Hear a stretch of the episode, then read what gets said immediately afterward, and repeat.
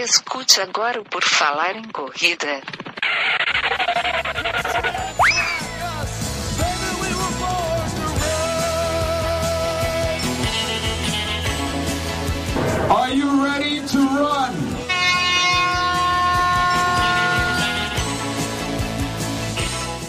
Começa agora mais um episódio do podcast do Por Falar em Correr. O meu nome é Augusto e eu tenho aqui hoje como convidado o Felipe da Silva, ultramaratonista, esportista, coach, treinador, um monte de coisa. Ele vai conversar aqui com a gente. Tudo bem, Felipe? Opa, tudo certo? Boa tarde. Boa tarde, seja bem-vindo aqui ao nosso humilde podcast. Vamos conversar hoje sobre corridas, ultras maratonas e muito mais. Antes de começar a conversa em si com o Felipe, lembrar das formas que você tem de apoiar o Por Falar em Correr lá no Padrim e no PicPay.me. Você pode apoiar o nosso projeto a partir de um realzinho. Então, se você quiser fazer parte, entra lá e contribui. Agora sim, falar com o Felipe. Vamos começar do comecinho, Felipe. Conta para nós, desde quando tu corre, tu pratica esporte desde sempre? Como é que é a tua relação com o esporte e a corrida? Quando é que tudo começou? Então, na verdade, eu já conheci, comecei com os meus 12 anos, jogava na escola mesmo e, e joguei vôlei, joguei handebol, jogava futebol, eu sempre pratiquei muito esporte. E daí com 12, 13 anos eu comecei a levar um pouquinho mais mais a sério aí, eu jogava vôlei pela cidade. Daí depois com 16 anos eu fui para natação, nadei dos 16 aos 20, daí aos 20 que eu conheci a corrida, né, que na verdade foi dentro do triatlo. Daí comecei no triatlon com 20 anos, com 22 eu já estava fazendo Ironman, daí já fiz Ironman do Havaí, é, fiz várias provas de triatlon, desde sprint até o Ironman, e daí com ali 25, é, eu, eu parei um tempo o triatlon, foi quando a gente resolveu ter filho, a, gente teve, a minha esposa teve uma gravidez bem difícil, eu fiquei um ano praticamente afastado das provas. Daí então eu retornei e decidi escolher só um entre as três do triatlon, porque o triatlon estava muito caro, muito pesado treinar três modalidades. Daí eu comecei na corrida. Mas, como todo bom atleta de longa distância, eu mal voltei e já me inscrevi numa prova de 30, numa de 50, e depois no final do ano já fiz uma de 100, que foi o Indomit, e nunca mais parei de fazer outra maratona aí. É, retornei em 2015, na verdade, né? E, e já estou aí há quase quatro anos de novo na, na ativa. Tá, e só para eu me situar e o pessoal também, tu tem quantos anos hoje? Hoje eu tenho 30. Ah, 30, então faz pouco tempo essas coisas todas. Isso, é, isso, é. Faz pouquinho tempo. Bom, então, pelo que eu percebi, o esporte está desde quando era pequenininho presente, né? Aí tu foi testando vários e a corrida é o que tu mais gosta, é o que tu sai melhor? É a corrida e o triatlon, né? Hoje é. eu penso em voltar para o triatlon, mas é, a corrida é a minha grande paixão, assim, hoje, né? Ah, principalmente provas de longa distância. Tá, e quando tu começou a correr, tu já começou, tu falou ali, tu foi direto para as longas distâncias, tu não, como tu já tinha essa base, tu não começou pelos 5, 10 que nem o pessoal faz, né? Que tu já tinha toda uma base de triatlon e Ironman, é isso, né? É, eu tinha uma boa base, então eu retornei, claro, fiz uma readaptação, porque eu ganhei 12 quilos, ganhei na gestação, junto com ah, é? ela. É? então, eu malhava, eu tava só malhando, assim, não cheguei a ficar totalmente off, né? E daí eu voltei a correr aos poucos para perder um pouco de peso também, e daí voltei a competir. A minha primeira prova, eu fiz acho que umas duas de 5 quilômetros, mas no meu retorno mesmo, assim, que eu falo, foi os 30 quilômetros do Papagaio, que é ali na Praia da Pinheira. Uhum. E depois voltei super bem, daí depois de três ou quatro semanas já fiz os 50 quilômetros do Rio Grande, e daí já veio meia maratona, maratona, desafio, foi uma atrás da outra, assim, eu sempre, eu sempre fui bem eu não digo louco, que eu não acho que isso é coisa de gente louca, eu acho que de gente que gosta de esporte. Gosta de, de, um pouquinho mais além, né? É, eu gosto de competir, eu gosto de estar no meio é, de provas competitivas, onde a gente tem o trânsito só para nós, a gente tem hidratação, a gente tem esse tratamento VIP, né, para um atleta. E é, é, um treino diferenciado, vamos dizer, uma prova, né? Tem provas que a gente leva mais a sério, tem provas que a gente vai mais para curtir, para participar, para conhecer o evento, porque eu também sou treinador. Eu gosto de conhecer os eventos para poder dizer para um aluno, ó, oh, essa prova é legal, essa prova é difícil, essa prova é fácil. Então, por isso que eu faço muita prova, fazia muita prova, agora eu estou reduzindo um pouquinho mais. Mas aí tu fa... agora, por exemplo, tu não faz prova participando, mas tu vai como treinadora também, tu meio que substitui isso ou tu, quando tu vai, tu vai, tu, tu vai para correr? Várias eu vou para correr, mas hoje eu consigo já lidar com provas só assistindo e dando um apoio para o pessoal. Nessas mais curtas aqui, por exemplo, na minha cidade, esse ano já teve umas três ou quatro que eu fui só, mesmo para participar com o pessoal, para estar ali na linha de chegada. Mas eu fico mais nervoso assistindo o pessoal do que correndo. e qual que é a tua cidade que tu falou aí? Eu sou de Tubarão, Santa Catarina. Ah, aqui pertinho de Floripa. Maravilha. Isso. E então, assim, a tua preferência é pelas longas distâncias, pre... tô percebendo. Tu gosta é de, além de maratona, além dessas coisas, né? É, eu digo pro pessoal que meia maratona para mim é muito sofrida, que eu acho rápida. E realmente, assim, acho que a partir da maratona é onde eu realmente tenho um prazer um pouco maior, assim, aquela questão de realmente gostar, né? sentir prazer em fazer. Eu gosto de correr qualquer coisa, eu gosto de participar de qualquer coisa, mas a minha paixão é a longa, a longa distância. Mas assim, a maratona ou ultra? Você tem que escolher uma das duas, tu vai em qual? Ultra. Ultra. Mas vai, é, tem que ser na outra. Bom. Bom, então vamos lá. É, de maratona, tu sabe assim umas quantas que tu já fez, mais ou menos? Ó, oh, maratona de asfalto, né? Sem contar as do, do Ironman, né? Maratona de asfalto, já fiz Curitiba, fiz três vezes Porto Alegre, uma vez Floripa. Só. Eu tenho essas cinco de asfalto. E qual, e qual que é o melhor tempo? Meu melhor tempo é 2 horas 32, 23 em Floripa no passado. Muito bom. Isso aí dá pace de quanto? 4, não, menos de 3, 3,38. Jesus! Muito então, bom. e essa prova, eu me inscrevi no último dia, faltando seis dias, porque eu ia fazer uma prova de 100 km em Brasília, que era seletiva para o Mundial. E daí eu fui para fazer pacer para um amigo meu, que é o Murilo. E daí no fim chegou lá no dia, eu olhei para ele e disse assim, cara, não vou ser teu pacer, eu vou arriscar e fazer uma prova. E deu tudo mais que certo, cara. Eu, eu bati meu recorde do 10 km da meia maratona e da maratona na mesma prova, assim, foi, foi bizarro, assim. Eu passei a minha meia maratona, os primeiros 21, 4 minutos abaixo do meu recorde de meia. Daí eu assim, ó, ou eu vou ter que parar daqui a pouco, ou é. vai dar um bom tempo. E deu um bom tempo, assim, deu muito abaixo do que eu esperava. Tu chegou ali, daí tu sentiu assim, opa, hoje parece que tô bem, tô me sentindo bem, vou, vou arriscar, foi por aí? Isso. Daí eu fui super bem, foi uma semana, meu, é, ah, muita mensagem, um carinho legal pela galera, pô, altas maratona. Só que daí no sábado seguinte eu tinha 100 quilômetros de Brasília. Daí lá eu paguei caro. E daí ah. depois de uma maratona fazer 100, lá eu corri até os 60, os últimos 40 eu fui sobrevivendo e sobrevivendo. Paguei caro lá, porque a minha preparação era para estar bem lá mas eu acabei saindo totalmente do ar ali. Assim, como treinador, como atleta, eu resolvi ir bem na maratona. E não me arrependo. Hoje eu é não porque, me arrependo. Uhum, porque nessa maratona, por exemplo, tu não treinou específico para ela, mas como estava treinando lá para ultra, tava os treinos, digamos, tava bom para fazer uma maratona, né? Tava legal, até que este ano eu fiz agora Porto Alegre e teoricamente era para mim ter baixado meu tempo, mas é, não foi o dia. Eu fiz 2h36 ali, eu aumentei 4 minutos. Para você ver, a gente vai com aquela perspectiva, com o treino específico para fazer a maratona, e não era o dia, não foi o dia, não deu certo como Floripa.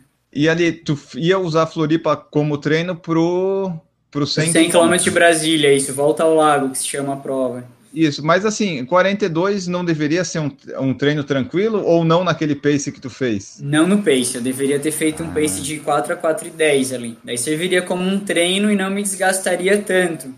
O 3,38 foi meio sinistro. né? Eu fiquei no outro dia bem quebrado, assim, foi uns dois dias para me recuperar.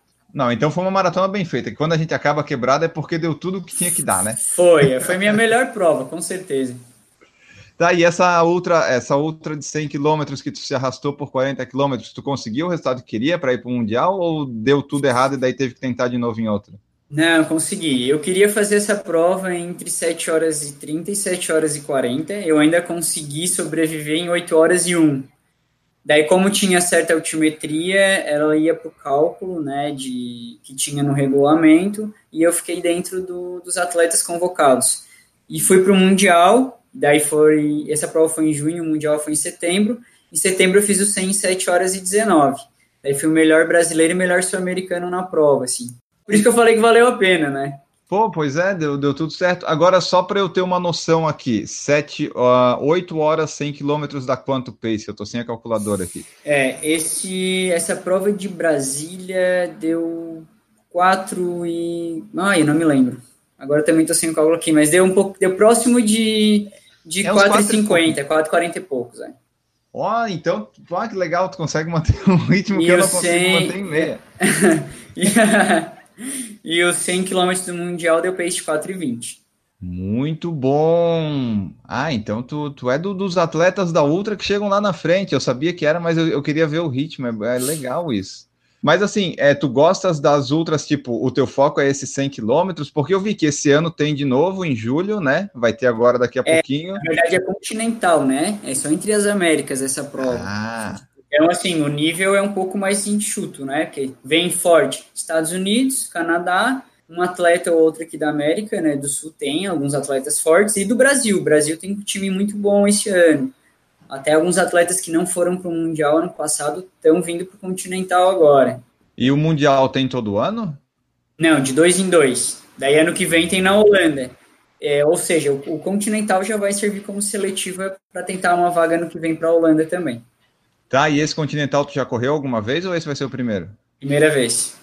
Ah, e as expectativas são quais? Cara, a primeira expectativa de todas é tentar baixar o tempo, né? A gente sempre tem esse grande desafio de melhorar a sua marca. Por quê?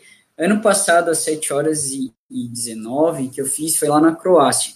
O percurso, teoricamente, era para ser plano, mas ele chegou a acumular quase 800 no total da prova. Assim, para uma prova de 100 não é uma altimetria tão grande, mas depois dos 50 quilômetros pesa. Cada morrinho que tinha pesava. E eram 13 voltas no mesmo lugar, a gente sabia os dois morrinhos que tinham, e esses dois morrinhos pesavam. Depois dos 70 quilômetros ele quebrou bastante o ritmo, que eu conseguiria manter num plano, né? Eu ainda fui bem, eu acredito, porque eu venho da montanha também, eu também corro montanha, né? Eu gosto de correr trilha. Daí o que, que acontece? Agora essa prova, além de ser em casa, que é em São Paulo, né? Vai ser em São Paulo. Então, a alimentação aqui já é mais parecida com o que a gente está acostumado, fuso horário é parecido, temperatura, é, tem tudo favorável. O percurso é plano, vai ter uma torcida do Brasil. Então, assim, tem tudo para você ir muito melhor. Porque lá tudo muda, fuso horário, viagem cansativa para caramba, avião, aeroporto, alimentação muda um pouco. Então aqui vai ser tudo favorável. Então, assim, ó, eu não vou, eu não, eu não gosto de mentir, eu sou bem sincero no meu Instagram, todo mundo sabe, quando eu tô bem, eu tô bem, quando eu não tô bem, eu falo. Eu queria baixar pelo menos 9 minutos no meu tempo. 7 e 10, então. Queria tentar os 7 e 10. É possível, é possível, mas isso eu vou ter que ter, além de estar bem preparado, eu estou na minha melhor forma hoje, eu tenho certeza disso, estou bem treinado, mas tu precisa estar num bom dia e ter uma boa estratégia de prova de não largar forte demais, de saber dosar o ritmo. A cabeça tem que estar muito boa, porque são 20 voltas de 5 quilômetros. Ah, era isso que eu ia perguntar, onde é que era e como é que funcionava. Vai ser em Bertioga, vai ser bem ali próximo da beira-mar. Daí são 20 voltas. Vai ter, o problema é que vai ter um cotovelão, assim, né, para retornar, 20 de 5 quilômetros.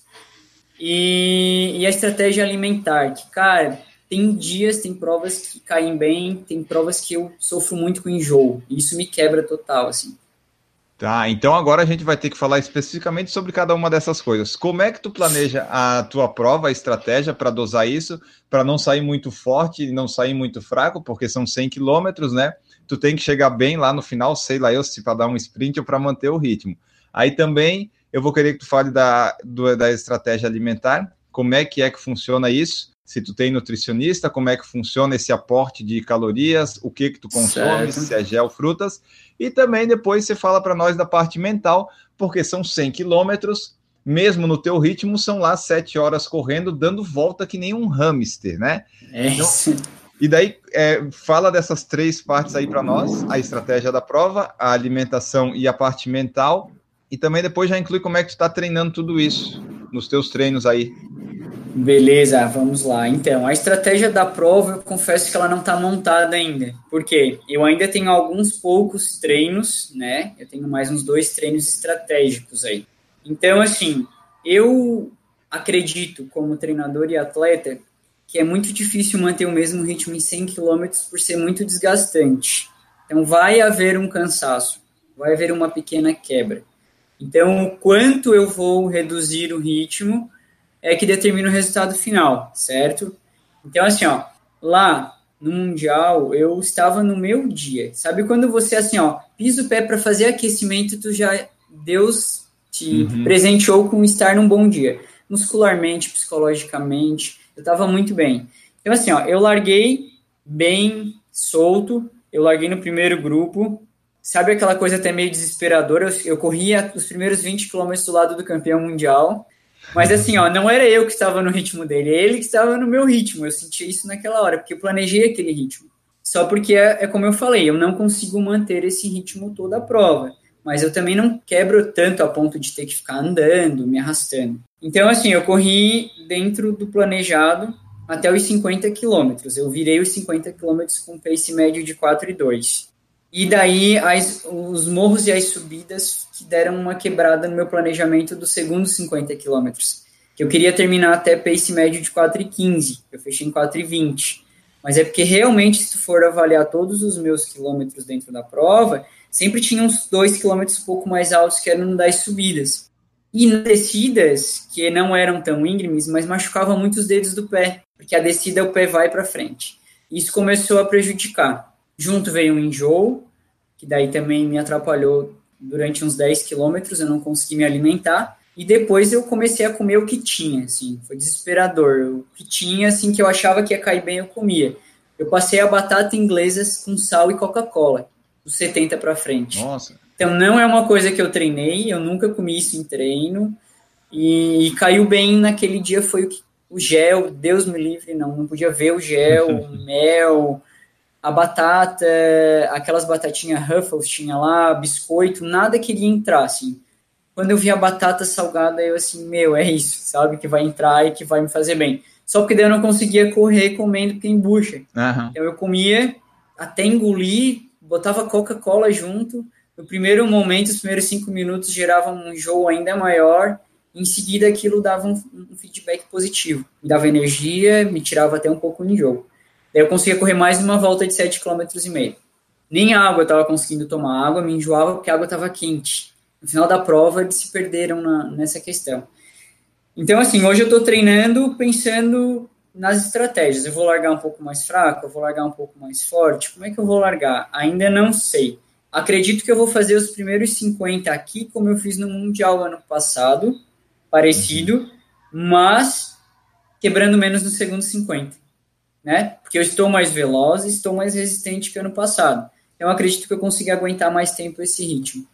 Sobre a parte psicológica, é, ontem eu fiz uma publicação falando assim, ó, meu, tô cansado.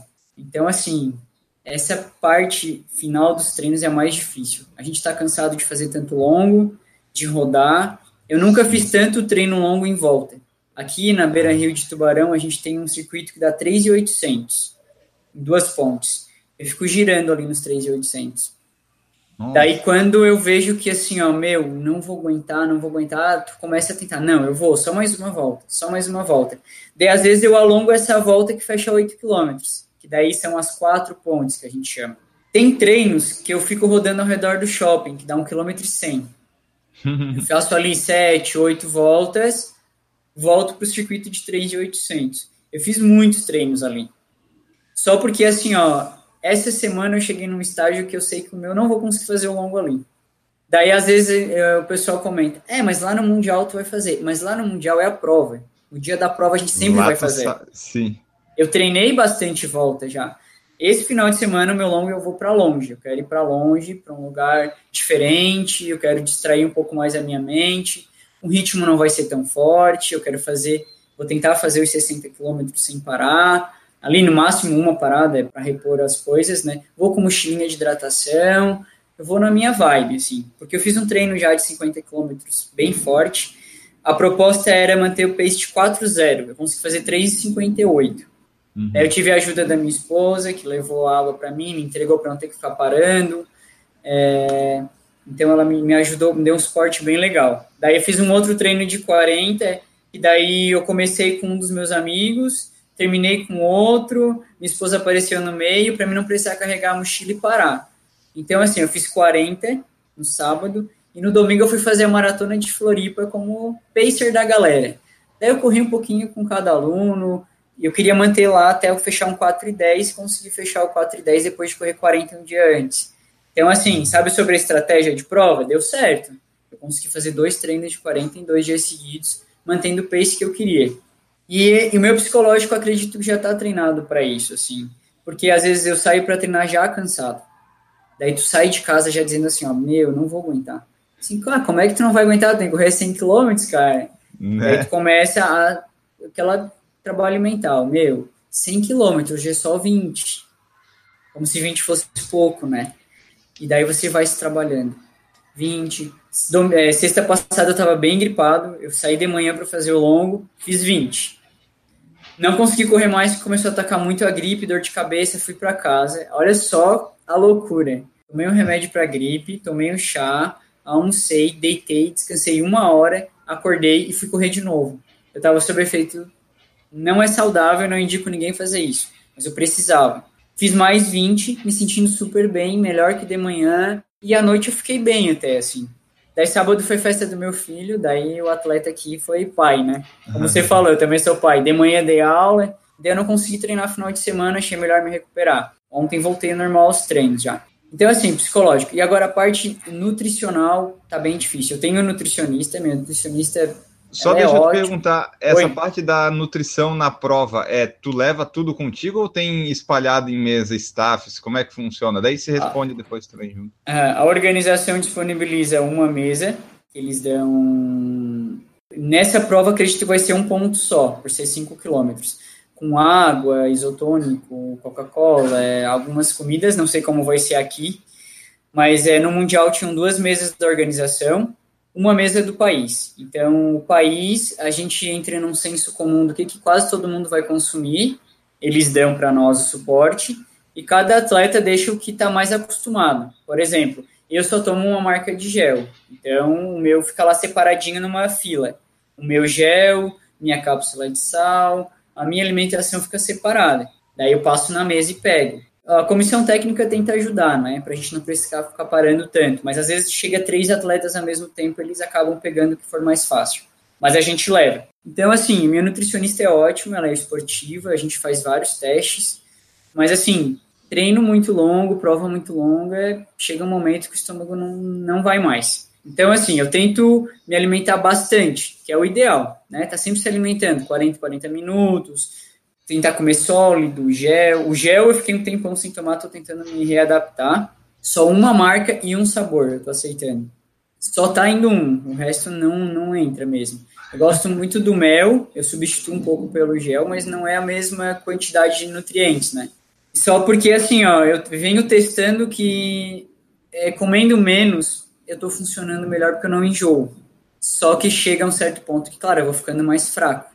Mas, assim, para essa prova eu vou comer menos que eu comi nas outras. Eu vou ter que fazer isso. Eu vou tentar fazer um estoque legal dois dias antes, me alimentar mais, né? Fazer o famoso estoque lá de comer muito macarrão, muita massa antes, para no dia da prova eu não precisar consumir muita coisa, porque eu fico muito enjoado. E isso me prejudica muito, sabe? Mas no treino tu tá fazendo sem com baixa comida também para testar? Tô fazendo, tô fazendo ah. com baixa. Tô fazendo com baixa é, minha nutricionista não concorda, mas como ela diz, cada corpo reage de uma forma, né? E o meu corpo está funcionando assim. Claro que a recuperação pós-treino às vezes não é tão boa se não tiver um bom, um bom aporte durante. Mas eu estou funcionando até com um pouco menos de água, um pouco menos de, de alimento. Eu vou ter que adaptar alguma forma para não acontecer o que aconteceu nos dois últimos. As três últimas provas 100 km enjoo. Muito enjoo o Indomit 100 km, que daí não é uma prova de asfalto tão ritmada, né? É uma prova que você até caminha um pouco, porque tem trilha. Mas, meu, nos 70 km eu vomitei muito, dos 70 a 75. Então, eu já tinha comido pouco, ainda estava vomitando, não ia conseguir terminar a prova. Eu passei uhum. água com gás. Olha, água com gás foi o que me fez bem, assim. Então, depois que eu consegui consumir aí alguma coisa, eu lembro que eu comi, acho que foi batata Ruffles. É o que deu vontade de comer na hora. Então, assim, ó, tem um planejamento, eu consigo fazer ele até certo ponto, até, sei lá, 50 quilômetros. Depois disso, cara, o planejamento sobra comida daí. A minha mesa, eu lembro do Mundial que, como eu comecei a comer a batata e coca, a maioria das minhas refeições ficaram lá porque não, não consegui consumir no dia. Ah, bom, pelo menos que agora você já sabe, né, que pode, vai dar problema de enjoo, já deu em três vezes, né, para tentar prevenir para essa de agora, né? É, a parte boa de ter acontecido é saber é, mais ou menos o que fazer para evitar.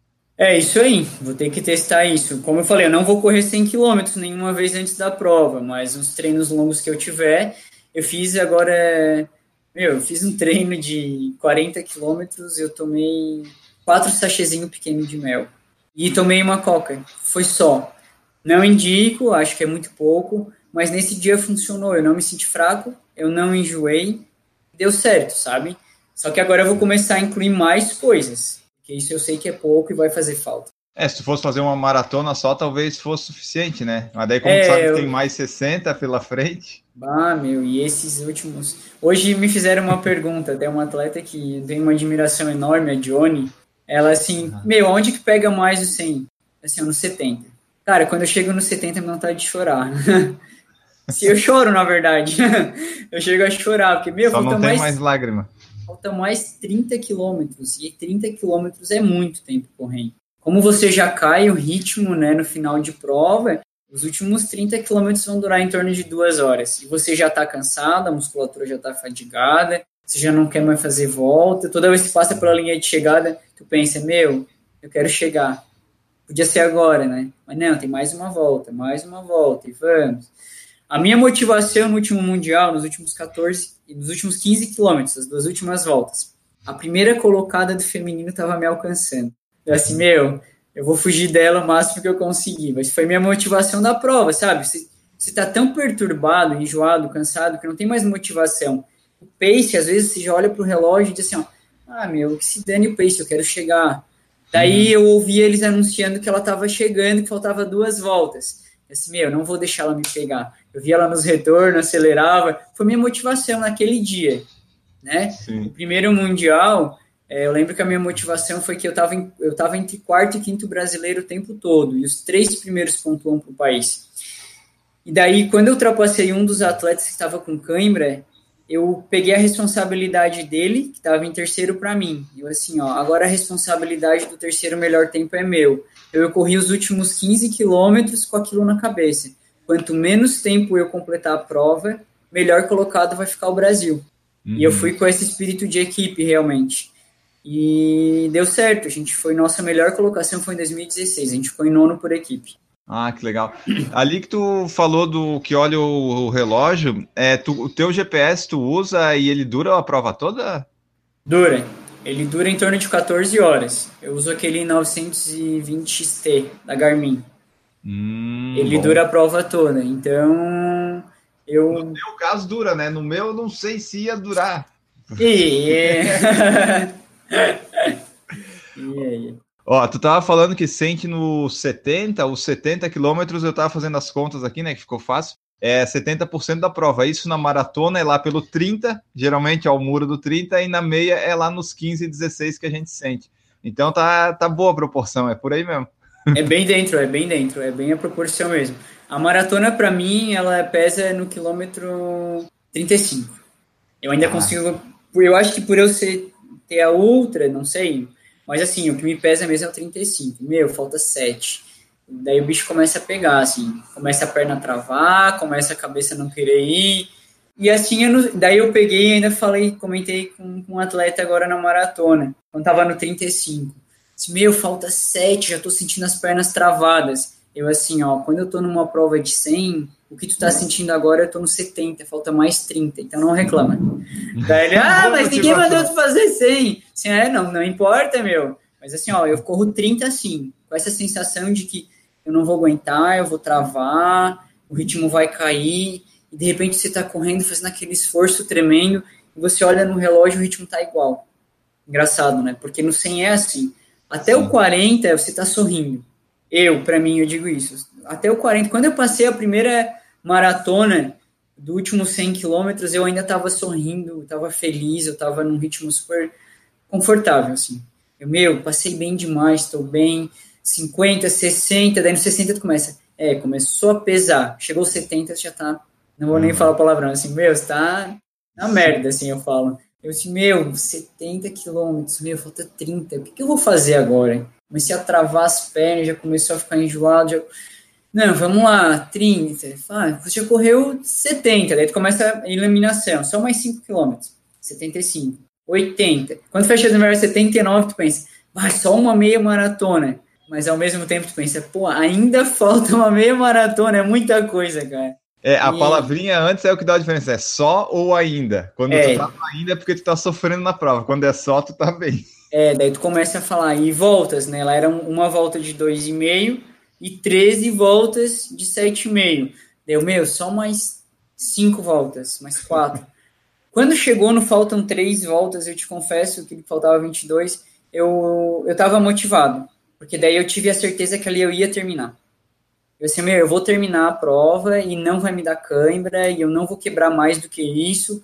Tanto que os últimos 20 quilômetros não deu uma queda tão grande. Meu ritmo já caiu ali no 70 e eu consegui me manter próximo, assim. E isso foi muito legal, assim. Daí, como eu te falei, daí veio a motivação, ela estava me alcançando, eu passava nos retornos, assim, e sabe aquela coisa, eu passei assim, não, tu não vai me alcançar porque eu tô bem, eu tô muito bem tu começa a mentir para ti mesmo. E tu tem é. que acreditar na tua mentira, sabe? E funciona às vezes, né? Funciona, funciona. que nem num treino, assim, ó. Eu tava no treino de 50, quando chegou no quilômetro 40, minha esposa e meu filho estavam de bike me acompanhando. Eu falei para ela, vai embora, porque agora eu quero sofrer sozinho. Porque ela tava me ajudando, né? E eu queria sofrer, porque lá na prova eu sei que eu vou sofrer por mais que seja no Brasil, vai ter torcida, chega uma hora que tu não quer mais nada, cara. Tu não quer mais nem que alguém torça por ti. Às vezes o aplauso te, te incomoda. Tu tá tão cansado, tu só quer terminar aquilo logo. Daí tu começa, não, mas para. Pô, cara, tem um monte de gente aqui correndo, tem gente que desistiu da prova, tem gente que tá com cãibra. Quando tu vê alguém parado com cãibra, meu, dá um baque grande, assim, dá, dá vontade de ajudar o cara, assim. Eu, eu não sinto é vontade de dizer, bah, bem feito, que bom, eu vou passar ele. Eu fico com pena. Eu, pá, cara, Podia eu... ser comigo, né? Podia ser comigo, cara. E, e aí? Não, não vai me dar cãibra e...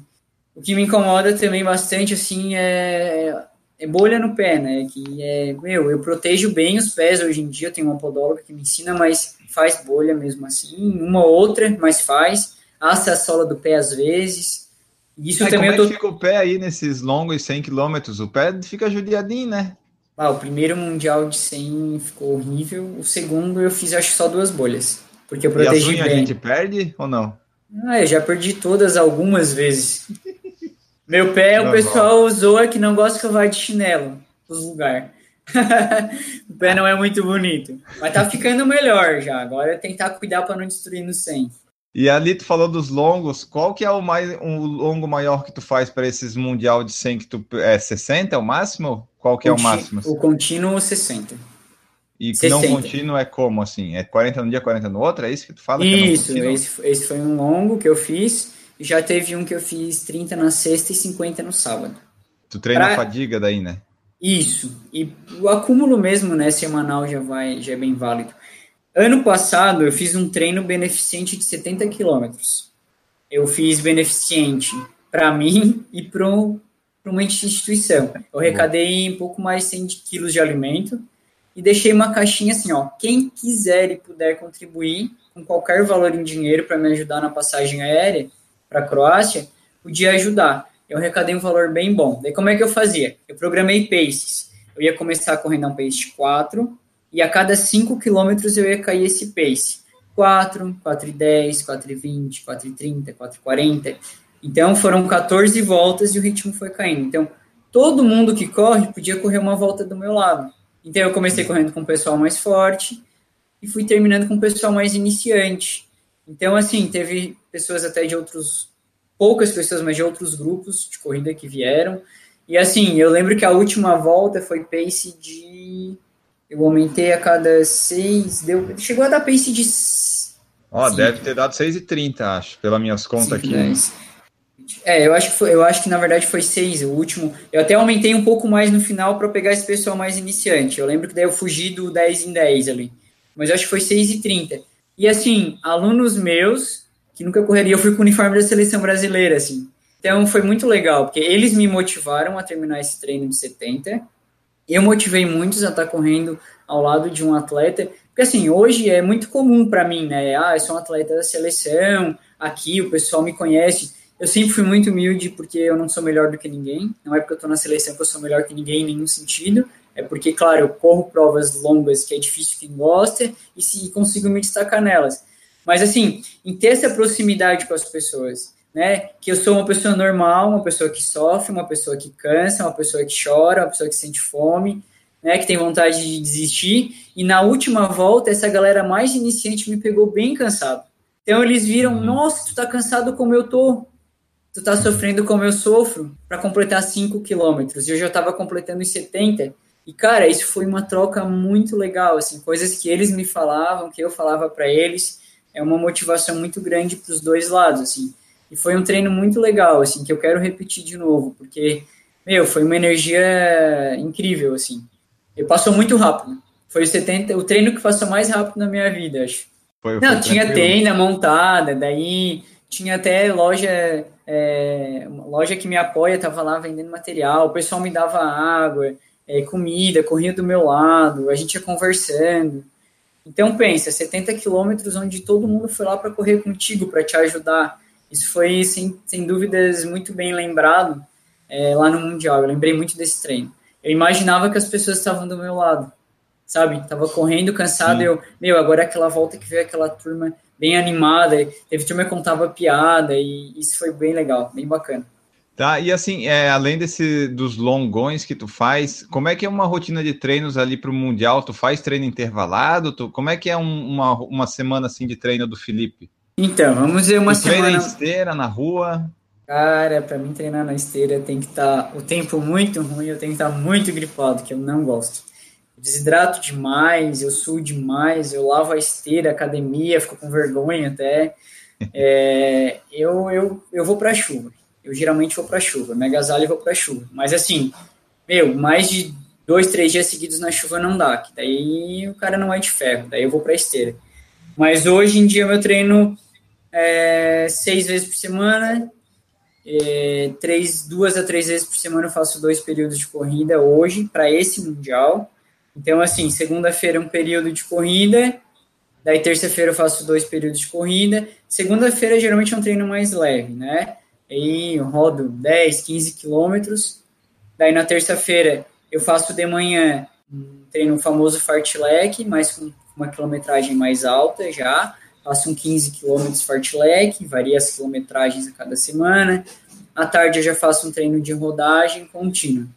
Na quarta-feira rola o famoso intervalado, os odiados treinos de tiro, que o ultramaratonista... Precisa fazer? Faço. Para outra precisa? Então, a minha metodologia como treinador e atleta, eu uso tiro sim, eu uso tiro curto, inclusive. Eu sou um dos poucos que acredita que isso é eficiente, né? Faço tiro de 200, faço tiro de 400, faço tiro de Legal. 1000, faço, faço toda, quase toda semana. Eu sempre digo que eu, assim, ah, eu odeio, mas eu parei esse mês. Faz eu acho que um mês que eu digo eu não odeio mais treino de tiro. Eu vou lá e faço. Se eu tô bem, vai ser bom. Se eu não tô bem, diminui o ritmo. Eu vou fazer dentro da minha, uhum. né? Faço intervalado, faço treino de morro, faço tiro no morro, faço os longos geralmente caem aí mais para o final de semana, né? E, e, um ultramaratonista, geralmente, ele roda em média de 200 a 250 km por semana. Eu rodo em média 100, 120.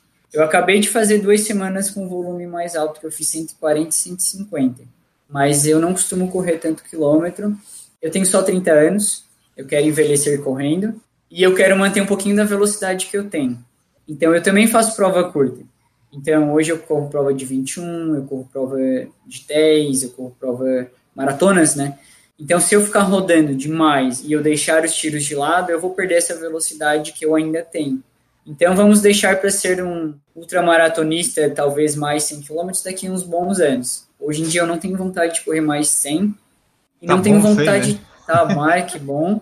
Até tô meio cansado já de treinar essas provas de 100, mas hoje em dia eu, eu, eu vejo que, que eu consigo me manter veloz e consigo me manter resistente com uma rotina de treino bem variada, né? Então, um ciclo de treino, como eu te falo, toda semana muda.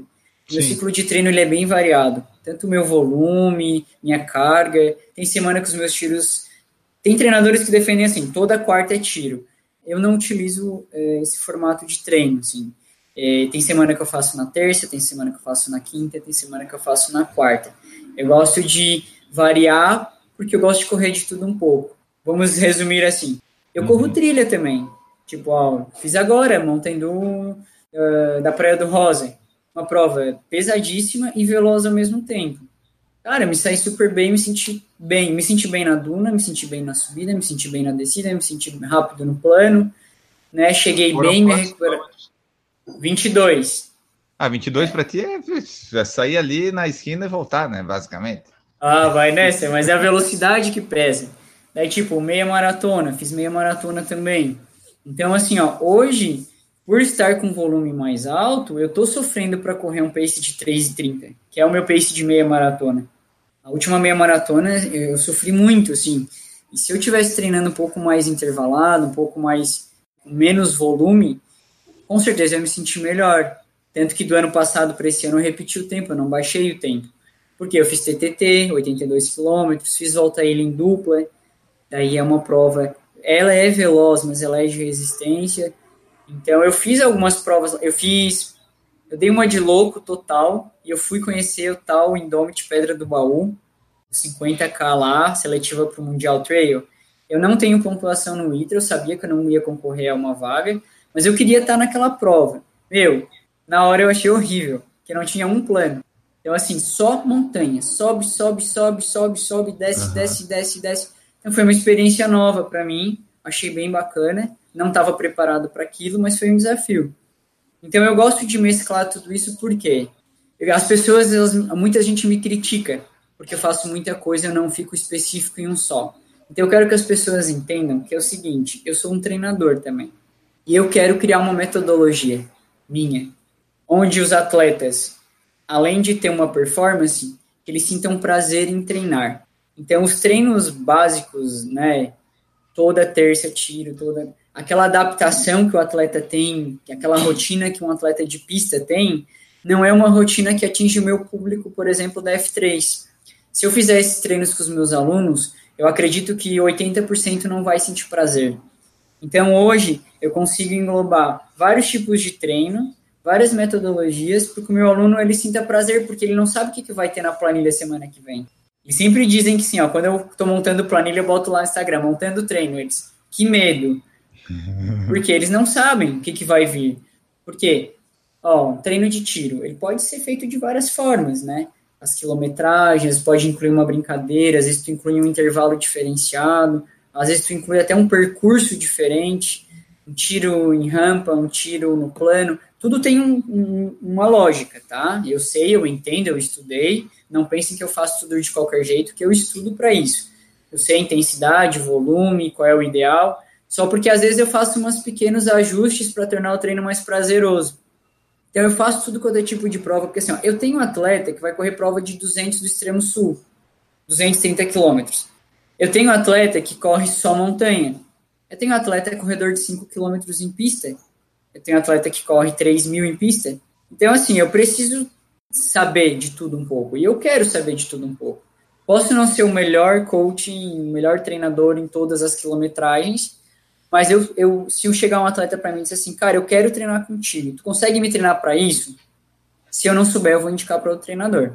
Tipo assim, esse dia chegou um ciclista para mim, tipo, eu, eu passo treino de triatlon, já fui triatleta também, né? Ele, cara, eu sou um ciclista e eu faço prova de estrada de tal quilometragem. Assim, cara, vou te indicar outro treinador porque não é a minha área de treino, não tenho tanta experiência. Agora chega um cara para mim e diz assim, ó, meu, eu quero correr o Indomit 100 milhas. Eu consigo treinar um cara para o Indomit 100 milhas. E além de saber a parte teórica, a parte prática, eu vivenciei essa prova. Tem isso. Eu desisti nessa prova no 108. Então, sabe aquela parte assim, ó, aquele atleta ele tem bastante problema de tipo na subida e aquela prova tem muita subida. Quais tipos de subida tem naquela prova?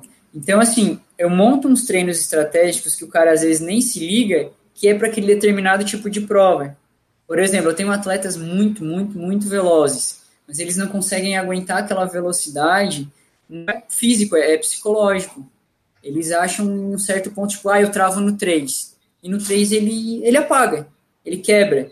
Daí tu tem que montar treinos estratégicos e treinos que vão fazer com que ele melhore essa parte, nem que seja só a parte psicológica, que é o que ele está precisando. Uhum. E hoje eu tenho esse suporte. Eu monto as planilhas, mando as planilhas, e às vezes o mesmo treino tá para três atletas, mas os três vão reagir de um jeito diferente. Daí por isso que serve o WhatsApp. Daí meu WhatsApp é o dia inteiro é áudio, é mensagem, ele me manda o treino, digo, ó, oh, aqui tu errou nisso, tu podia ter melhorado aqui. Ou às vezes tá tudo certo. Ou às vezes tem um cara que só precisa que eu mande uma mensagem assim, ó, e aí, já treinou essa semana? E o cara, bah, pior que ainda não, não tive tempo. Mas às vezes não precisa nem falar nada, é porque o cara não conseguiu, ou, ou não conseguiu ter uma motivação. Uhum. Daí por isso que o meu Instagram eu posto hoje, eu consigo postar todos os dias alguma coisa de motivação. E, cara, às vezes o cara tá sem vontade de treinar. Ah, eu vou ver o Instagram. Daí vê lá o Felipe. Ah, que chato. Olha aí, o cara foi hoje de novo, foi ontem, foi duas vezes hoje, amanhã ele vai treinar de novo. Que chato. Eu vou ter é que ir também. Isso. É legal isso, cara, que eu recebo muita mensagem. Ah, cara, eu só fui treinar porque tu postou que foi, seu chato. Eles me xingam até. E às vezes eu posto, ah, eu tô muito cansado, não aguento mais. Daí eu vou lá e faço um treino de tiro. Daí o cara pensa, pô, o cara tá cansado, o cara tá dizendo que não aguenta mais, ainda foi lá e fez um treino de tiro, por que, que eu não posso? Todo mundo pode. Daí os 100 quilômetros. Eu canso por fazer 100 quilômetros. Eu canso muito por fazer 100 quilômetros. Então, assim, só porque, claro, eu tenho uma experiência maior hoje, eu, eu tenho uma loucura maior de querer isso, né? Mas às vezes as pessoas elas acham que não são capazes de fazer uma meia maratona. Eu tenho um aluno meu que pena fazer uma meia maratona. Fica anos correndo 10. Sim, mas por quê? Ah, porque eu acho que eu não vou conseguir. Mas por que, que tu acha que não vai conseguir? Ah, porque cansa, porque não sei se eu vou conseguir fazer os longos, porque demora muito, porque. Eles inventam vários porquês. Eu assim, não, me convence. Aí me convenceu, beleza, não me convenceu. Vamos escrever para uma meia maratona daqui seis meses. Tem seis meses para se planejar, para treinar. É aquele famoso desafiar as pessoas, né? Daí Sim. o cara vai lá, prepara e, e faz. Eu tenho alunos que estão comigo há cinco anos e foram fazer a primeira maratona agora em Floripa. Então, assim, ó, eu dei tempo para eles se adaptar à corrida, se apaixonar pela corrida, tornar a corrida uma rotina e um hábito de vida. Pronto, hoje a corrida faz parte da minha vida. Três vezes por semana eu saio para correr. Agora o cara está preparado para fazer uma maratona. Eu já tive aluno que chegou, mal, mal corria 5 km, eu quero fazer uma maratona de seis meses. Bah, não dá. Não, eu quero fazer, eu vou fazer. Se tu não me treinar, eu vou procurar outro. Assim, tá, vamos ver, vamos tentar. Às vezes eu consigo convencer ele a adiar essa maratona, e às vezes eu consigo treinar ele para maratona. Ele tem uma boa adaptação, fez fortalecimento, treinou. Mas não é o ideal, né? Não é o ideal. Só que daí o cara vai lá e faz a maratona e depois o que acontece? Para de correr. Porque ele fez muita coisa em pouco tempo. Então hoje em dia, tipo assim, ó, assina um termo. Tem certeza que tu quer fazer isso? Que, que não faz a maratona só ano que vem? Tanto que hoje, eu tenho um grupo de seis anos, a gente tem uma quantidade muito grande de alunos, mas a gente tem pouquíssimos maratonistas. Para uma equipe de seis anos, eu acredito. Ele tem seis anos, mas tem atleta que já corre há muito tempo, e começou a correr comigo faz um ano, mas já corre há dez anos.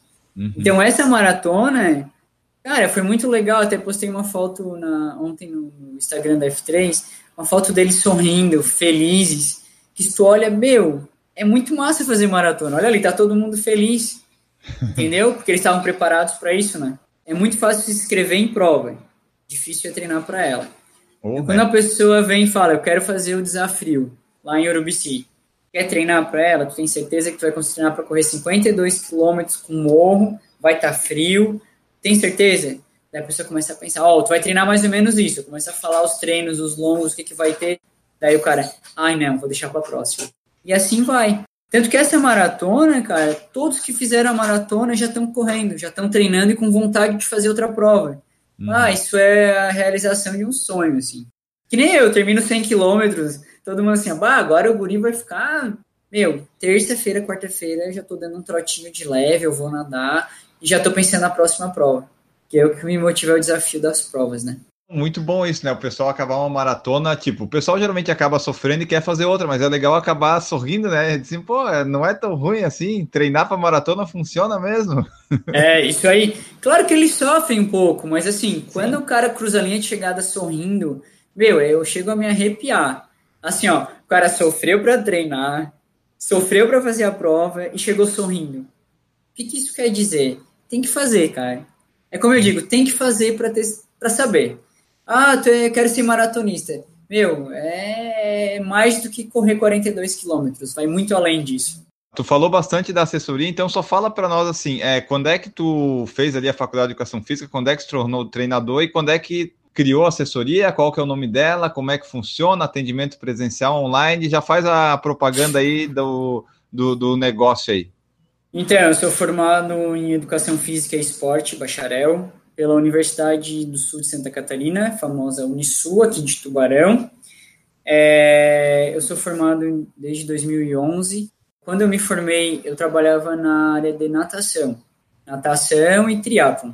Daí eu fui morar em Floripa, conheci várias assessorias, até qual algumas eu fazia parte. Fiquei lá um ano e meio, daí eu e minha esposa resolvemos voltar para Tubarão. E aqui em Tubarão não tinha uma assessoria formada presencialmente, assim, semanal. E daí eu resolvi arriscar, eu vou montar. Vamos ver se o pessoal de Tubarão vai querer pagar para correr na rua. Tinha um, um, preconceito enorme. Eu comecei atendendo minha esposa, é, minha sogra, meu primo, uma colega de trabalho da minha esposa, um amigo, e foi assim, crescendo o negócio. Hoje a gente tem seis anos, né? A F3 Assessoria Esportiva, os famosos Smurfs. Nossa camiseta é azul clara então, assim, hoje a assessoria ela funciona online.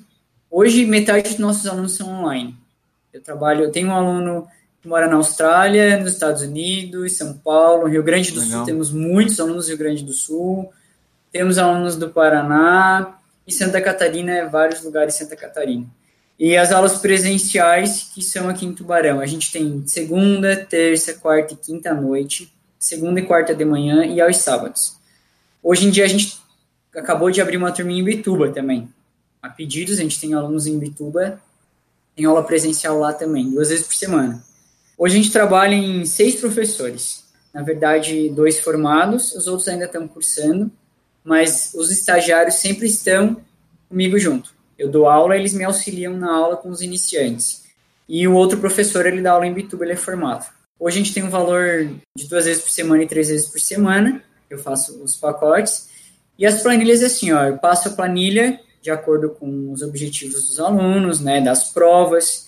É, alguns treinos-alvos eu gosto de mandar para quase todos, porque eu gosto de discutir isso com eles, o que, que cada um sentiu naquele treino, para mim aprender como é que cada um reage àquele treino, né? Um treino intervalado com intervalo ativo, o pessoal está acostumado a fazer tiro e descansar, ou um treino de morro, subir desse morro, como é que cada um funciona, né, nesses treinos. E eles discutem entre eles. Meu, esse treino foi horrível. Daí começa todo mundo a me xingar. Ah, tu é louco, o Felipe fez isso, blá, blá, blá. Cara, e é muito legal, porque daí o pessoal, eles interagem entre eles. Porque o pessoal fala muito em planilha personalizada. Sim, eu consigo hoje fazer uma planilha personalizada, sim. Tem um cara que corre 42 e um cara que corre 10, não é o mesmo treino. Um cara corre montanha com um cara corre plano não é o mesmo treino. Mas muitos treinos podem ser em comum, sim. E todo mundo precisa de velocidade, de força, de resistência. É, personalizada naquele, até um certo ponto, que tu não tem como fugir do intervalado, do, da rodagem e do longão, né? Isso, e daí, e esses treinos mais diferentes, que às vezes eu tô aqui em casa, eu vou lá, pego minha agenda, bah, cara, vou fazer um treino diferente assim, os tiros assim, vou mesclar, vou fazer assim e tal. Então, assim, ó, esse daqui eu vou, eu vou botar desde o iniciante até o avançado. Carga diferente, quilometragem diferente, porque eu quero ver como é que eles vão reagir. Daí a repercussão. Meu Deus, vocês viram aquele treino que ele botou na planilha nova? Daí o grupo começa do WhatsApp a bombar. Meu, olha só, que Felipe tá louco, não sei o que, quer matar a gente. Cara, isso é muito legal. E isso é corrida em grupo. Porque se eu hoje for fazer um treino presencial, tiver 40 alunos e os 40 sair cada um para um lado para fazer um treino diferente, não é um treino em grupo. A pessoa hoje quer o quê? Pelo menos uma pessoa no mesmo ritmo para correr perto, ou pelo menos assim, ó, hoje é intervalado. Cara, todo mundo tá lá fazendo intervalado. Alguns vão fazer de 200, alguns vão fazer tiro de 400, alguns de 1 km, mas todos estarão fazendo a mesma sofrência, eu falo, o mesmo sofrimento, para compartilhar isso no final do treino. Nossa, como foi difícil manter o ritmo. Nossa, como o intervalo é pequeno. Nossa, hoje o intervalo consegui me recuperar bem. Para ter um papo em comum de grupo, pessoal iniciante se sente motivado em poder fazer um treino parecido com o pessoal avançado. Parecido, não é igual. Então, acho que eu defendo muito isso. A corrida em grupo, ela é, a motivação é essa, né? Tu ter pelo menos uma pessoa ou duas pessoas no mesmo ritmo com fazer o mesmo treino. Então, hoje em dia, a gente sai assim, ó, sai dois para um lado, dois atrás, que correm um pouquinho menos. De repente sai um grupo de oito, corre no mesmo ritmo. Daí o pessoal se puxa. Eu tenho um, um grupo muito legal ali, que é uma mulherada, assim, é, elas têm entre 40 e 55 anos, elas correm tudo parecido. E gera, às vezes, uma competição interna saudável.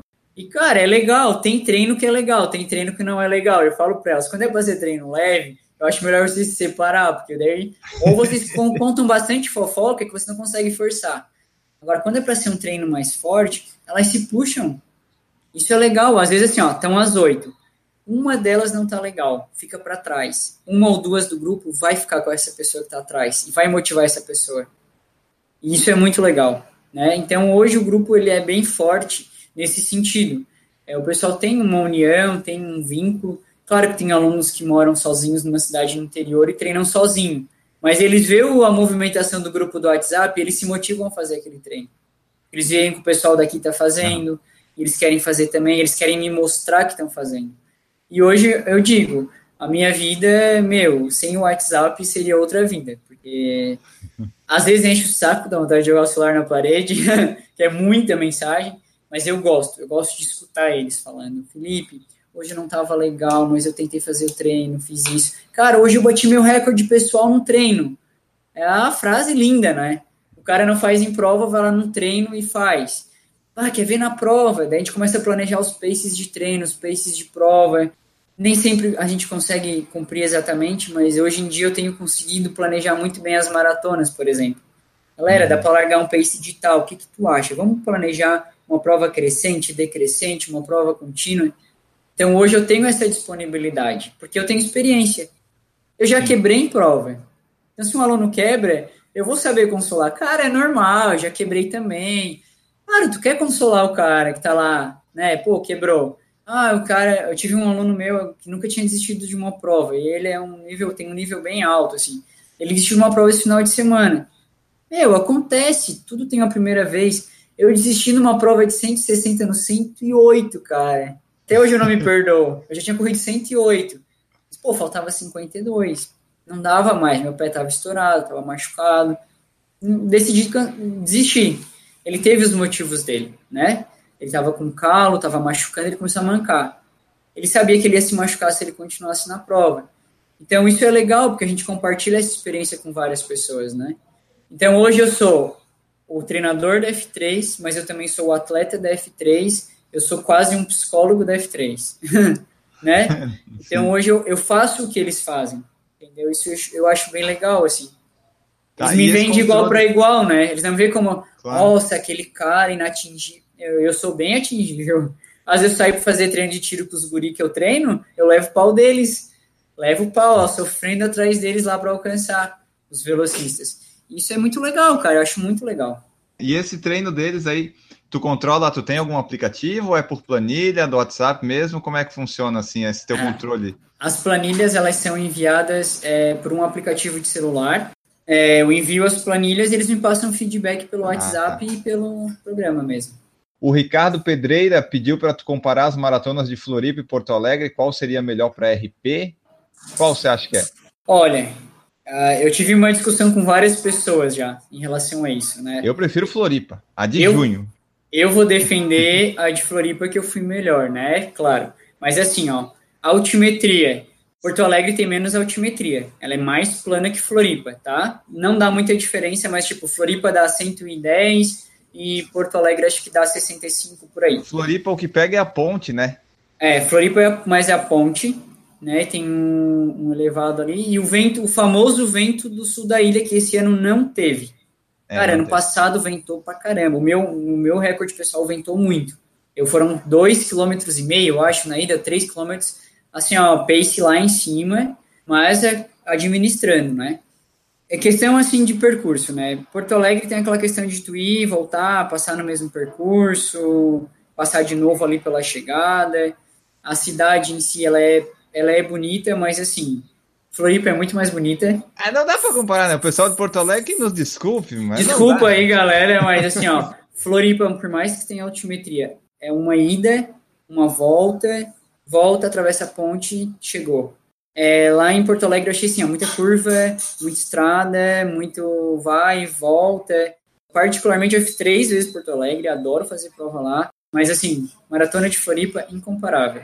Eu acho ela melhor para RP, pela questão não tem essas curvas. Você pega uma reta e vai, vai, e é aquela beira-mar bonita, e daí depois quando você chega lá no primeiro retorno perto da UFSC, você vê a galera voltando, cara, é. aquilo dá uma motivação muito grande. Você vê a galera indo, a galera voltando, você vê a galera da elite vindo, depois vai para o sul, passa pelo túnel, mais uma motivação, passar dentro do túnel, eu acho fantástico. Daí a parte do sul da ilha, começa a pesar, porque está no quilômetro 28, quilômetro 30, daí como esse ano não bateu vento, né, daí tu pega um elevado, que ali eles avacalharam no elevado só, você sobe, desce, é ruim, né? faz o retorno, sobe, desce de novo, daí você, tipo, já tô voltando, o que que falta agora? Passar pelo túnel e passar pela ponte, cara. Meu, são 12 quilômetros, mas tu tem duas, duas metas, né, o túnel e a ponte. Eu pensei assim na prova. Passei o túnel, tá no 35, quatro, acho. Meu, tô na ponte. Tô na ponte, tô terminando a prova, vamos, vai descer a ponte, vai subir, mas vai descer a ponte.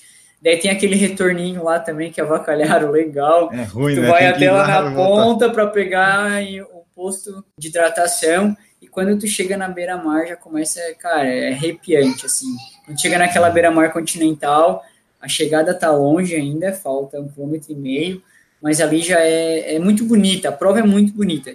E eu acredito que isso é para levar em consideração, sim, no dia que tu vai bater recorde pessoal. Você tem que estar tá motivado com o percurso. Uhum. E eu, uhum. para mim, Floripa. Olha, eu não fiz Floripa este ano e fiz Porto Alegre porque eu fui proibido por causa do Continental.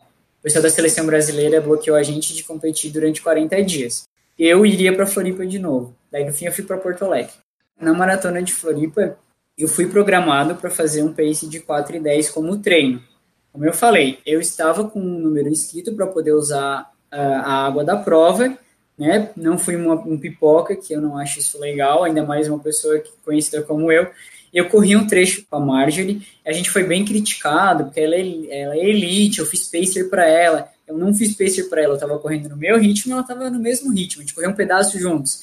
E até a gente fez bastante brincadeira é, na prova ali, que ela fez o melhor tempo dela em Floripa. Uhum. E isso daí, eu já vou, eu puxei esse gancho de correr com ela e a gente conversou sobre isso, porque assim, ó, por ela ser de Floripa e conhecer o percurso de Floripa, isso ajuda no recorde pessoal também. Eu ia falar pro Ricardo. Eu acredito que por Floripa é, ser um percurso que eu conheço, que eu já fiz a meia várias vezes, eu fiz umas oito vezes, eu acho que contribui também. Porque às vezes o pessoal vem assim, ó, ah, eu vou fazer Floripa ou Porto Alegre. Tu conhece algum dos dois lugares? Se tu conhecer, já beneficia mais, tá? Eu lembrei disso. Acho bem, eu acho bem importante. É bom que tu, por exemplo, a meia de Floripa, eu, eu corro de, ah, corri as nove edições, eu sei exatamente onde é que vai ser o retorno, eu, eu sei tudo, até os buraquinhos da beira-mar a gente já sabe às vezes. O problema é se tu quebra, daí tu também sabe o que que falta, não é? é, esse é um dos problemas também, não podemos não, quebrar. Não, mas assim, eu acho legal isso aí. Tu corre 100 quilômetros, faz vários treinos. Quais são os tênis que o Felipe gosta de usar? Quais são teus preferidos? Tu é patrocinado pela 361, é isso? Sim, sou patrocinado pela 361. gosto da 361 e vendo essa marca porque eu me adaptei muito bem a ela. Tá? Quais são os melhores tênis que você acha deles? Assim, eu gosto de quase todos, né? Eu gosto de todos, mas eu vou falar assim os preferidos. Hoje, para treino de rodagem, né, os, os, treinos de rodagem, que eu também utilizo até com umas rodagens mais fortes. Eu gosto muito do Spin Inject e do Meraki. Tu não acha eles é. muito pesado? Não são pesados. Eu não acho eles pesados. Eu não me adaptei com eles. é, não, então, e eu não gosto de tênis pesado. Até assim, ofereci para algumas pessoas, falei que tem mais leve que eles. A maioria do pessoal se adaptou bem. É, o Spire, eu também achei ele muito confortável, mas o Spire ele é um pouquinho mais pesado. Então, para um pessoal que tem um pouco mais de, de peso, né, não vai sentir esse peso como eu. Mas eu uso ele também para rodagem, para os longos. Para prova, Chaser 2 e KGM 2. O Chaser é bom, né? O Chaser é. O Chaser e o KGM, eu não consigo dizer que eu gosto mais de um ou de outro, tá? A maioria é apaixonado pelo Chaser, ele é um tênis é, ele é o top de linha da 361, mas o KGM2, ele é um tênis. Todos os dois são indicados até meia maratona, talvez maratona, né? O Chaser. Uhum. Galera, eu rodei os 100 km com KGM2. Daí, no dia que acabou a prova do Mundial, o pessoal da 361 mandou mensagem: Ah, vamos divulgar o Mundial, qual tênis tu usou?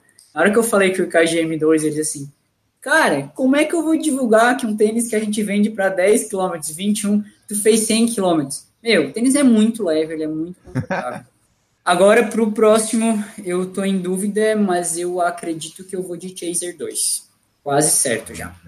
Fiz a maratona com ele. Não, legal, porque a 361 eles já mandaram aqui para casa, foi o Merak, qual o outro que eles mandaram, que eu não lembro agora? Foi o Merak, o Merak 2, acho também. E, pô, eles nunca mandaram o Chaser. O Chaser seria muito legal para eu testar, mas acho que no 44 não sei se tem, porque nunca vem. Ó, oh, passa lá na Atrito Zero que tem uns 44 lá paradinho, hein? Da é, Chaser? Zero aí. É, o Chaser 2 aí, Atrito Zero aí de Floripa. Eu sei que ele tem uns 44 lá parado. Pô, vou dar uma olhada. Né? Negocia que ele dá um desconto bom lá. É. Olha só, então assim, ó, hoje uh, o KGM2 e o Chaser para mim são os tênis preferidos. Então assim, ó, todos que eu indiquei que compraram me deram feedback positivo. Se alguém não gostou, não me falou. O Merak, o Merak 1, ele foi mais aprovado que o Merak 2. O Merak 2 eu ainda não recebi. O pessoal questionou que o 2 é um pouquinho mais pesado que o 1. Eu, particularmente, às vezes faço até. Tre... Hoje eu fiz um, um treino de, de fartlek de 500 metros, de tirinho de 500 metros. Eu fiz com o Merak, cara. Eu não, não, não sinto nenhum desconforto nele, assim, que ele é pesado e nada. Ah, já que a gente falou da 361, é, fala para nós ali, eu vi no perfil do teu Instagram que tem algumas marcas, eles são teus é, apoiadores, patrocinadores, tu pode dizer que tu é tipo um atleta profissional ou é um amador que se dedica bem e que conseguiu alguns apoios? Como é que funciona essa parte de apoio e patrocínio para essas coisas? Porque viajar, às vezes, para longe custa um pouquinho, né? Ir para a Croácia não deve ser muito barato, né? Ah. Consegue apoio essas coisas? Cara, então assim, ó, eu me considero um bom amador que está querendo beliscar uma elite, vamos dizer assim. Né? Depende da prova, claro. Hoje em dia, na maratona, eu sou amador. Eu não faço abaixo de 2 horas e 30 ainda. Eu larguei na Elite, lá no, na Maratona de Porto Alegre, porque eles deram uma vantagem ali de ser até 2 horas e 35. Mas hoje eu não me vejo como um atleta de elite. Uma prova de 100 quilômetros a nível Brasil, América do Sul, eu me considero um atleta que posso largar na elite. Nível mundial? Claro que não, ainda não. Mas, como eu já represento uma seleção, é, o atleta profissional, agora, falando em profissional, é aquele atleta que hoje ele consegue sustentar o seu lar correndo. Hoje eu não sou um atleta profissional. Hoje eu não gasto para treinar como suplementação. Eu tenho uma farmácia, farmácia Maria Rocha, que eles me patrocinam há quatro anos. Eles me dão todo o aporte, eles me ajudam nos exames também de suplementação. A Mormai me ajuda com equipamento, me ajuda com inscrição de provas grandes. Uma prova ou outra, assim, que eles realmente vê que tem importância de eu ir e que eu não consigo bancar, eles me dão um suporte também. Hoje eu tenho uma clínica, a Mindra, que faz toda essa parte médica, que é caro, uma consulta médica, testado, faço acupuntura, questão de lesão, né? e eles me ajudam às vezes em algumas competições também. Depois eu tenho todo o suporte, fisioterapia, quiropraxia, sou super grato a eles, né? É, eu tenho hoje uma farmácia que me apoia também só com a parte financeira, eles me dão assim um valor mensal que me ajuda bastante uma inscrição de prova, gasolina, hospedagem. Então assim, ó, hoje, não contando o mundial, tá? Provas no Brasil. Hoje eu não gasto do meu salário como profissional trabalhador. Hoje eu uhum. consigo me, me manter no esporte só com os meus patrocínios, que eu tenho bastante é, que me apoia. Agora vamos para a Croácia. Eu tive que fazer um treino beneficente, em rifa, doação, junta dinheiro daqui, dinheiro dali. Fui fazer Brasília para pegar a vaga e para conseguir premiação em dinheiro. Lá eu consegui dois mil reais em prêmio. Foi todo para a Croácia, não foi para mim. Então, eu não sei se eu posso considerar um, um atleta profissional. Por quê? É, hoje eu não consigo sustentar meu filho e minha esposa correndo. Eu consigo sustentar minha esposa e meu filho dando aula de corrida. Dando aula de corrida, treinando, ficando o dia inteiro no celular, motivando as pessoas a correrem. Então, hoje eu não tenho assim um super salário. Eu também sou treinador de, de, de, dos fundistas da equipe de atletismo de Tubarão. Então, a prefeitura me paga um salário como treinador não como atleta. Hoje eu não tenho bolsa atleta, para você ter uma noção, assim. Então, é, eu tenho que trabalhar para sustentar, mas assim, o meu hoje, hoje em dia eu ser atleta nesse nível, pegar, estar indo para mundial, ele favorece muito o meu marketing para o meu trabalho. E daí eu recebo mais e eu consigo usar também para o esporte para essas competições fora. Sim, uma coisa então, vai hoje, outra, né? É, eu espero muito que ano que vem eu consiga ir para a Holanda é, com dinheiro de patrocínio, com de repente algum treinão beneficente, eu possa contribuir com o meu bolso, para não ter que fazer tipo uma rifa. Porque assim, ó, hoje em dia, eu, eu não gosto de fazer, porque assim, ó, quando eu vejo uma rifa para uma pessoa que tem que fazer uma cirurgia, para uma pessoa que está com uma casa queimada, uma rifa, isso sim é uma rifa, sabe? Que eu acho que as pessoas têm que tirar do bolso e ajudar. Não um atleta representar o Brasil. E eu falo para as pessoas, eu fico com vergonha de fazer. Tanto que os meus alunos fizeram, é, eu ajudei a vender, óbvio, mas eu fiquei com vergonha de dizer, não, eu não queria fazer rifa esse ano. Porque assim, ó, pô, tem tanta gente que precisa, às vezes está passando fome, e isso sim, uhum. eu estou indo representar o Brasil. Claro que eu representar o Brasil é motivo uma toda uma população próxima de mim a estar tá praticando saúde. E isso também vai ser benéfico pensando no, na saúde pública. São menos pessoas doentes, menos pessoas usando o SUS, menos, menos pessoas querendo medicamento gratuito. Ajuda também, nesse, é, é, um, é, um, é um ciclo, né? Ajuda as pessoas a ter menos problemas psicológicos, menos pessoas é, doentes, porque praticam esporte se motivando com o eu, Felipe, atleta. Então é isso que eles defendem. Cara, tu é um motivador, então a gente quer te ajudar a ir para o Mundial. Eu não ia. Eu não, tinha como pagar do meu bolso. Hoje em dia eu pago apartamento, pago carro, eu tenho um filho, tenho esposa. Hoje em dia eu não quero passar fome para ser atleta. Eu quero ter uma vida legal. Eu já sofro bastante nos treinos, eu sofro como um atleta qualquer, mas é hoje eu não quero assim, ó, meu, eu vou deixar de, de fazer, tipo assim, de, de pagar a escola para o meu filho porque eu sou atleta e quero ir para o Mundial. Não, hoje eu acho que a educação dele é mais importante. Então, assim, essas pessoas, elas me ajudam e muitas pessoas, às vezes, nem tem como me ajudar, deixam de pagar uma inscrição de uma prova para elas. Eu sei que aluno meu faz isso, para às vezes comprar a rifa ou me ajudar a fazer uma prova. E, cara, isso, assim, ó, é uma responsabilidade. Por isso que hoje eu não paro de treinar e eu não paro de postar no Instagram. Eu não quero fazer isso para me aparecer, eu quero fazer isso para motivar as pessoas. Cara, isso para mim, assim, já é, isso é meu emprego. Então, é um emprego para mim. Eu ir lá, treinar, não deixar de treinar, postar, dizer, galera, treinei, a pessoa se motiva, e isso para mim é muito, muito, muito gratificante. É o meu maior presente, assim. Tanto que hoje em dia meus troféus são todos guardados em caixas, porque eu não tenho espaço para mostrar eles. Não sinto essa necessidade. Às vezes eu vou lá, abro a caixa, começo a olhar eles, choro, choro que me acabo, porque assim, cada um deles teve muito treino, muita dedicação, muito sofrimento, mas é é, a, maior, o maior prêmio que eu tenho hoje é poder motivar. Hoje eu tenho muita gente comigo, sabe, correndo. E eu sei que tem alunos meus que largaram antidepressivo, tem alunos meus que melhoraram relacionamentos em casa, é, no trabalho, profissionalmente, porque são pessoas que criaram um vínculo com a corrida, tiveram amizade, perderam uma timidez, se encorajaram a fazer uma prova de trilha bem pesada e isso vai refletir no dia a dia deles também. Estão passando dificuldade no trabalho, eles vão vencer, porque eles venceram coisas na corrida. Uhum. Parece simples, mas funciona muito bem. Eu estava vendo teus stories aqui, que eu acompanho também. Você estava fazendo fortalecimento. Então, assim, fortalecimento é importante. Tu faz quantas vezes por semana? E se tu já teve alguma lesão assim que te impediu de correr por algum tempo? Como eu sou bem sincero, você, eu peco no fortalecimento. Acho importante demais. É importante demais.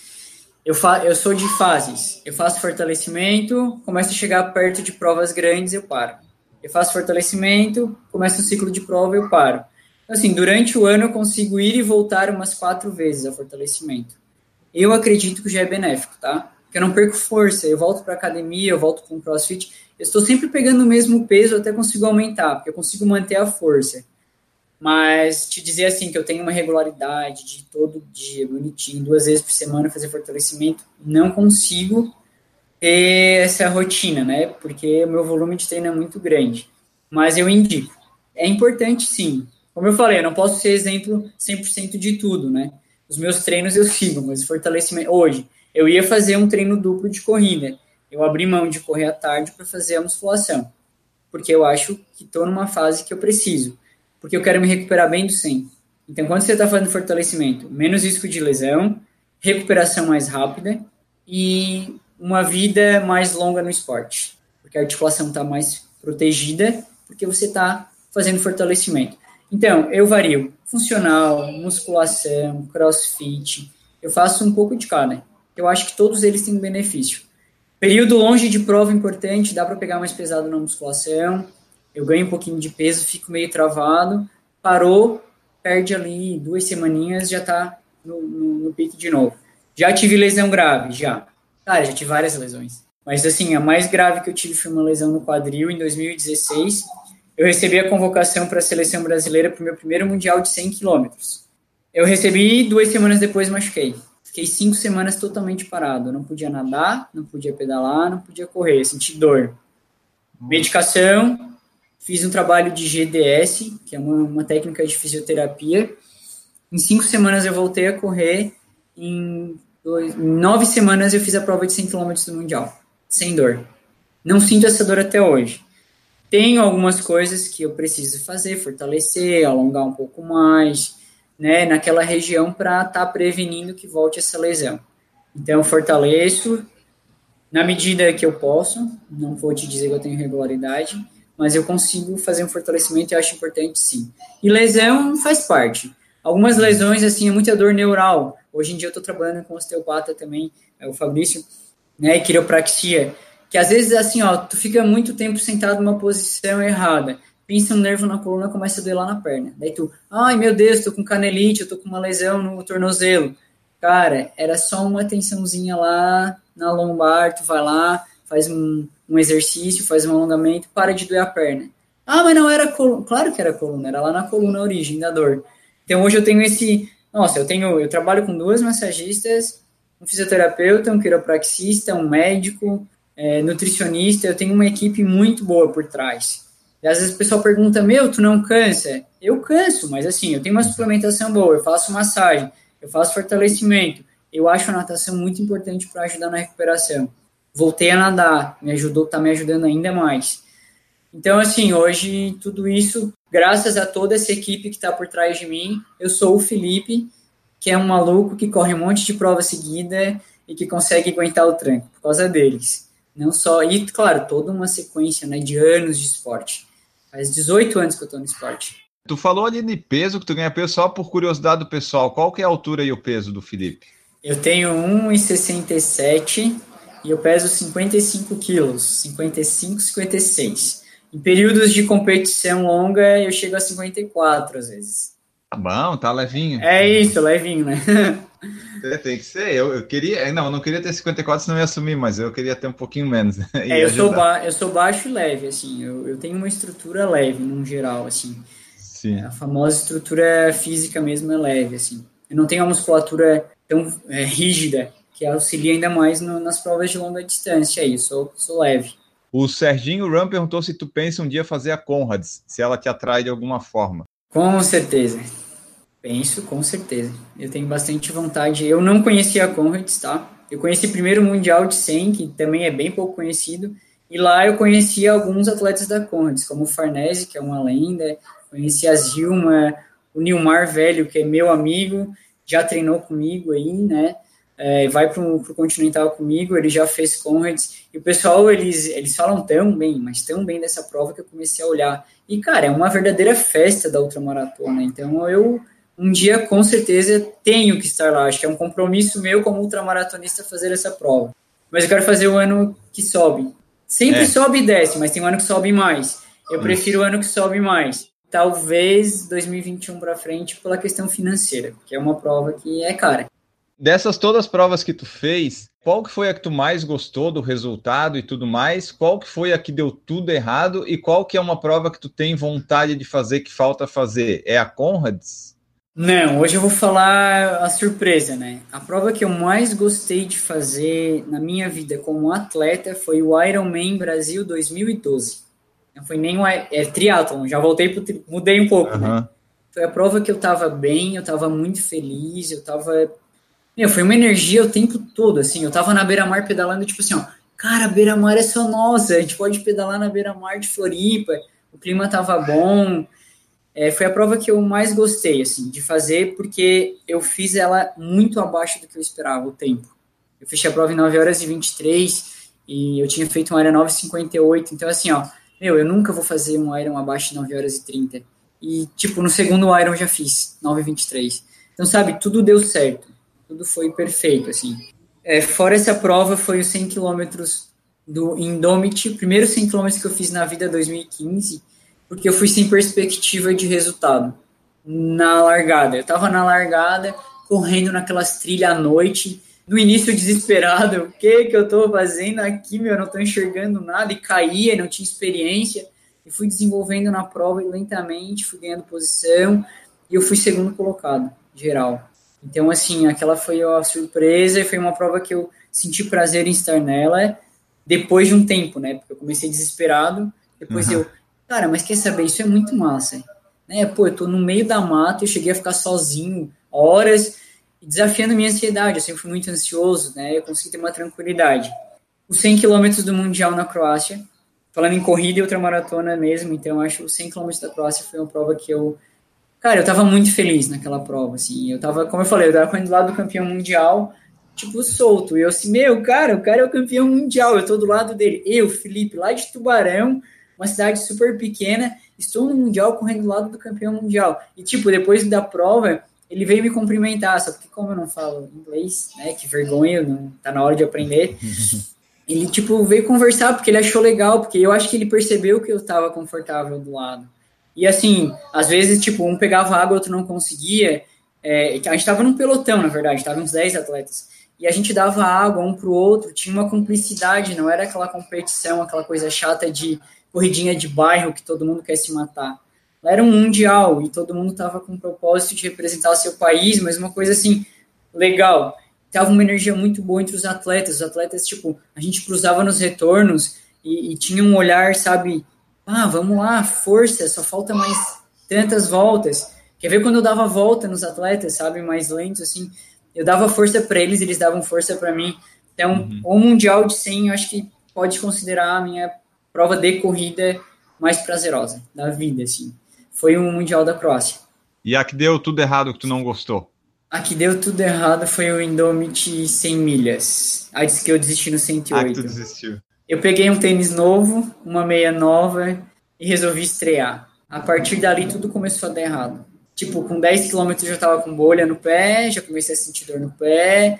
O percurso do Indomit de 2015 para 2016 ele mudou muito. As trilhas ficaram com muito mais altimetria. Eu não estudei o percurso, eu achei que era o mesmo. Daí eu comecei a subir, a subir, a subir, a subir, a subir, não parava mais de subir. Eu comecei a ficar apavorado, não estava acostumado com aquele ritmo de ultramaratona mais lento, de caminhar muito. E daí aquele caminhada começou a me deixar ansioso. de repente começou a largar as duas da tarde. Chegou a noite, comecei a ficar impaciente, o meu pé bolha, bolha. Eu deixei meu segundo tênis só no posto do 108 Se eu tivesse deixado antes, trocado o tênis e a meia, talvez eu aguentaria mais. E eu estava brigando pelas primeiras colocações. Eu estava ali com, o Joelson, que, que ganhou a prova, segundo, terceiro. A gente estava brigando, segundo, terceiro, quarto. E estava bem colocado quando chegou no posto 108, que eles trouxeram o meu tênis e eu tirei a meia assim, não dá mais. Meu pé já foi. Eu não estou sentindo prazer de estar nessa prova, eu não quero mais caminhar, eu quero correr. Por mais que eu seja prova de montanha, eu sei que tem momentos que caminha, mas aquela prova estava caminhando demais, que ela era muito travada. E esse dia eu percebi que não é o que eu gosto. Não é esse tipo de prova, de perfil de prova que eu gosto. Eu gosto de provas duras, mas que dê para correr. Provas então corríveis. tu é mais do asfalto que da trilha, vamos dizer assim, né? É, é, hoje eu acho que eu sou mais do asfalto. Eu também gosto de, tipo, provas de Montandu aqui, Montandu do Costão do Santinho, é, da Lagoa. São provas que também têm partes travadas, mas são provas corríveis. Dá para correr na praia, dá para correr na estrada de chão. Tem trilhas corríveis, a última trilha eu corri ela todinha. O Indomit é, de agosto, 42. O Indomit 100 que eu fiz no final de ano, ele tem uns planos no meio. É, são provas corríveis, travadas, mas corríveis. Agora, aquela vez dos 100 milhas eu não estava preparado psicologicamente também. E botei um tênis novo, daí bolha no pé, daí fiquei enjoado, daí começou a querer dar tudo errado. A minha lanterna começou a querer cair, e daí parece que o short começou a apertar, tudo começou a dar errado, e daí eu comecei a cair, daí... Aí no 108 tu percebeu, não, depois de 100... Não, agora não quero mais. Não, no 96 eu queria desistir, mas cheguei no posto, tinha muita gente conhecida, eles começaram a falar, ah, mais um pouquinho, pô, tu tá em segundo, tu tá em terceiro, tu tá brigando. Daí eu, tá bom, eu vou. Quando chegou do 96 pro 98, eu, puta, por que que eu não parei, cara? Corri 10 quilômetros no desespero. Deu tudo errado lá. E, e teve uma prova que era para dar tudo certo e deu errado, e foi uma prova de, de triatlon é, que furou o pneu. E eu não tava preparado para trocar. Tipo assim, eu tava liderando uma prova curta, eu nunca fui bem em prova curta. Era uma Copa Brasil que tava tendo aqui em, Garopaba. E eu fui, eu larguei no amador. Então eu tava liderando o amador. Na bike, que era o meu pior dos três. Eu, cara, eu tô muito bem. No quilômetro 6 já furou o pneu. Ah, Aí eu abandonei. E eu lembro dessa prova porque eu fiquei muito decepcionado. Porque tava tudo, tudo tão bem. É, tipo, os treinos estavam encaixados, a bike, eu consegui uma bike boa emprestada, uma roda emprestada, boa e estava rendendo, eu estava feliz, e minha esposa estava na prova, eu acho que não lembro se foi a primeira, uma das primeiras provas que ela fez, tinha alunos meus na prova, sabe aquela coisa assim, tava um clima bom e furou o pneu. Daí, porque o, o sentimento de impotência. Não posso fazer nada. Não foi meu corpo, não, foi técnico. Isso é muito triste, assim. Pô, posso dar bike. Deu vontade de pegar a bike na mão e continuar correndo. Uhum. Sabe? Mas não tinha o que fazer. E a prova que tu gostaria de fazer, essa tu falou surpresa porque tu não pode falar, ou tem alguma assim, uma... não tenho, assim? não tenho, não sei. Não. não, eu tenho algumas provas que seriam legais, assim. Eu já tive o sonho de fazer a famosa Spartathlon. Ah, eu conversei com o Carlos Guzmão no último episódio, ele, ele já fez algumas, né? Se precisar de dica, é Por causa de ele. Carlos Guzmão, que, pá, o cara é. Sou super fã, o cara é gente boa pra caramba. Carlos Guzmão, o, o Urbano já fez algumas vezes, só porque eu acho que essa prova é daqui a uns grandes, longos anos, porque é uma prova de mais de 200 quilômetros, é uma prova, mas é uma prova histórica, uma prova é, que, sabe, tem uma importância, assim, pô, você chegar lá no pé do cara, sabe, da estátua, né, então é, é, é histórico, assim, mas é, a Conrads é uma prova legal também. E assim, ó, eu vou te dizer uma prova dos sonhos, eu não vou negar, é meio surpresa, mas assim, ó, se tudo der certo, eu tô voltando pro triatlo no segundo semestre. Daqui a alguns poucos anos, não agora, eu quero fazer Ultraman do Havaí, talvez. Ah, Ultraman? Ultra, Ultraman. Ultra é que são dois, é isso? Não, não o, o, Ultra você nada é, 10 km no primeiro dia, pedala ah, 100 tá, e tá, tá. pouco, daí no segundo dia 200 e pouco de bike, e o último dia 84 de corrida. Ah, super tranquilo. É, um, dia, um dia eu quero fazer essa prova. O César Condrati faz uma pergunta. Qual treino específico tu recomenda para determinar o ritmo nos 100 km? Ele falou que para maratona ele faz um treino de 30 km três semanas antes da prova com um ritmo planejado. Para os 100 km tem alguma coisa que tu indica assim? Os 100 km, o problema dele é que a gente vai acumulando uma quilometragem semanal. Então a gente geralmente chega nos treinos mais longos mais cansado. Eu particularmente prefiro fazer um treino longo, um pouco mais leve que o ritmo programado para a prova, e fazer ele mais cansado, pensando no mais no, na parte final de prova, do que fazer um treino específico. Ah, eu preciso fazer um treino de 60 no ritmo, como esse da maratona. Mas assim, ó, eu fiz agora um treino de 50 quilômetros que eu consegui fechar 3,58. Esse ritmo foi um, esse treino foi um treino cansado, mas um treino bem determinante para mim começar a calcular o, o que, que eu vou fazer. Outro treino, eu fiz o treino, dois treinos de 40, sábado ali. Eu fiz um, um de 40, que deu média de 4 e 2, e no domingo eu fiz um a 4 e 10. Então, a partir de dois treinos, um um pouco mais descansado e um mais cansado, nesse ritmo eu consigo é, bolar e planejar mais ou menos o que, que eu vou fazer na prova. E como eu te falei, para o primeiro 100 quilômetros eu fui meio que sem noção, né?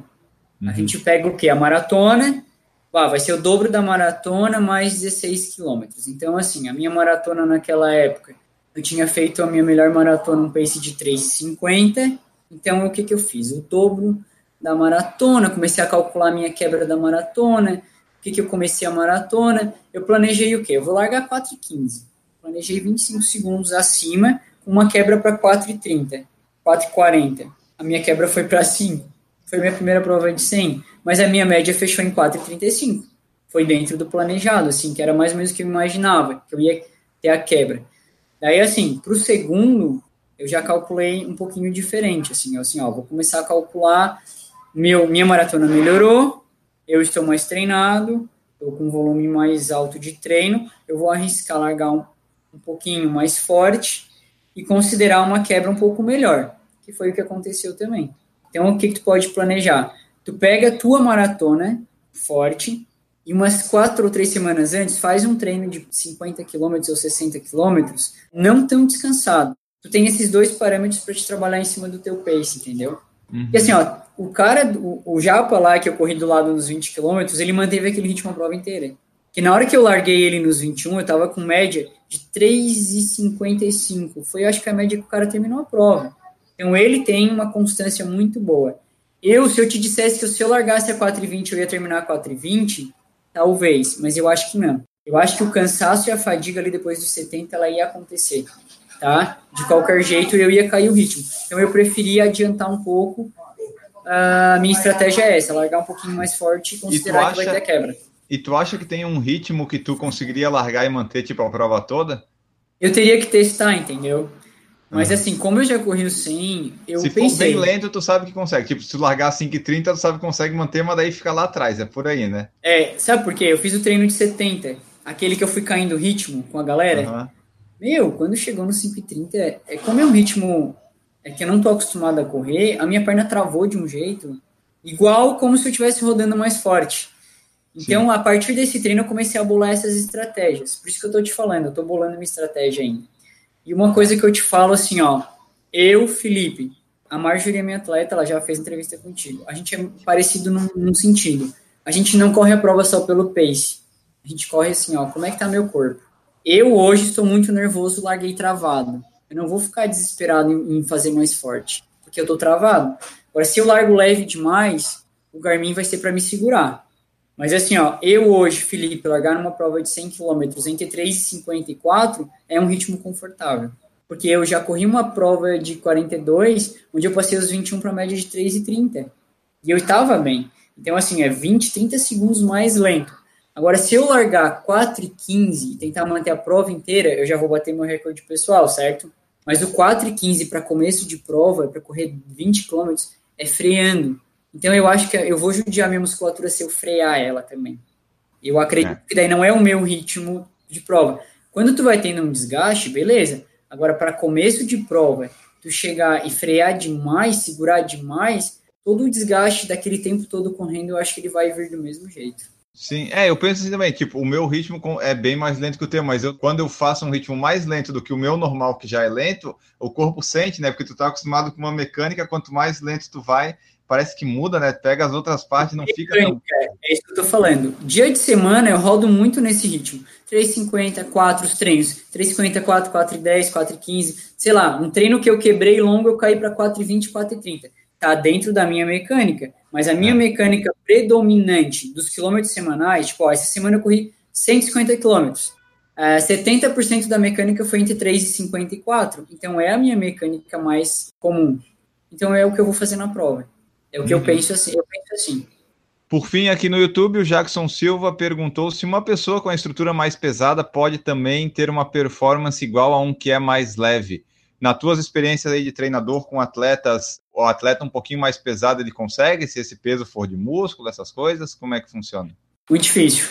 O peso contribui bastante. Tem pessoas que têm uma estrutura muito forte, que eu falo. Cara é de força mesmo, assim. O cara dá pra ver que ele sofre para fazer o pace de 3, enquanto o mais leve faz o pace de 3 parece que ele sofre o dobro, pela é, aquela famoso bruto, ele é bruto. Mas assim, é, numa prova, principalmente de mais quilometragem, o mais leve, com certeza ele, ele tem vantagem. Ele tem mais vantagem. Agora, assim, a parte genética, tipo, tem uma genética boa para corrida e o cara é magro, mas assim, ele não tem uma condição favorável para correr. E nem todo mundo nasceu para correr. Tem cara que é magro, mas não tem um cardiorrespiratório, ele não consegue desenvolver esse cardiorrespiratório a ponto de ele conseguir evoluir ser um atleta de performance. É, mas o pesado sofre mais. Assim, Jackson, é, é difícil ele ter um rendimento de um, de um cara leve. É assim, você vê numa corrida, os primeiros colocados, os 20 primeiros, é muito difícil pegar um cara forte. Muito difícil, são raros. A maioria é, é sequinho mesmo, é magrelo. É, geralmente é sub 60 quilos, né? É, é isso. Se o cara for um pouco mais alto, assim, que pesa, mas é, é o pessoal é leve. Agora, sim, um atleta de pista, ah, um velocista, um, um cara de montanha com quilometragem mais baixa, não um cara de montanha de 100 km. Ele é um pouco mais forte, né? Um uhum. ciclista, mas não, a, a, genética de um corredor e de longa distância, é, no geral, é, é magrelo. É como eles falam, o famoso canela fina. Bom, pessoal, essa foi então a nossa conversa com Felipe da Silva, é atleta, treinador, ultramaratonista. Esperamos que vocês tenham gostado aí. Mandem seus feedbacks, seja para nós no Por Falar em Correr ali no Instagram, pode ser no e-mail, pode ser no YouTube, pode mandar direct para o Felipe, dizer, ah, te ouvi lá no PFC. É, mandem lá para ele também para a gente ter uma ideia aí da, do nosso alcance, da nossa organicidade aqui no podcast. Antes de eu despedir do Felipe, sempre lembrando vocês do padrim.com.br e do picpay.me. Lá tem as formas de apoiar o Por Falar em Correr a partir de um real, se você quiser fazer parte aqui do nosso projeto. Já temos 70 pessoas apoiando, acho que é por aí, você pode fazer parte também. E agora sim, podemos ir embora. Felipe da Silva, me diga o seu tchau, deixa aí teus meios de contato, eu agradeço muito a sua presença, dá uma dica aí para o pessoal que quer virar ultramaratonista Fala aí a tua mensagem final. Esse momento é mais um momento seu aqui no podcast. É, galera, acho que eu já falei demais, né? Eu falei para ti que eu falava bastante. Quer ver quando é ótimo para mim isso. Pessoal, entre em contato, principalmente pode ser pelo Instagram, que é o mais fácil, felipe.f3. Como eu disse várias vezes, é, meu papel hoje, acredito que seja principal, eu quero motivar as pessoas a acreditar que elas são capazes de cumprir desafios, se desafiarem, isso vai fazer bem para elas, para a vida delas, né? É, se sentirem é, com uma autoestima, né? A famosa autoestima elevada, a, a, boa autoestima de que eu sou capaz de fazer tudo o que eu quero, a partir do momento que eu me dedicar. Quer ser um ultramaratonista? Primeiro corra 5 km, depois 10 km, depois 21, depois 42, depois a gente conversa. Porque assim, ó, é um degrau por vez.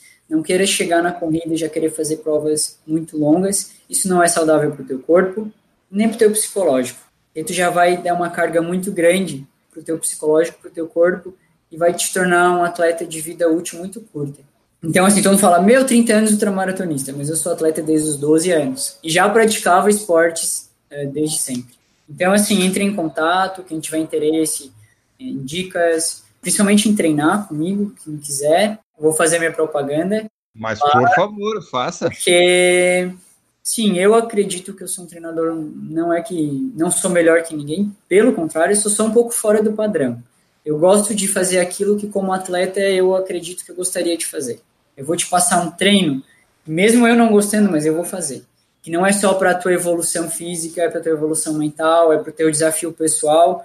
Eu acho que completar uma planilha de treino é, já é um desafio igual uma prova completar todos os treinos que tu gosta, que tu não gosta, cumprir esse papel de sair de casa mesmo sem vontade.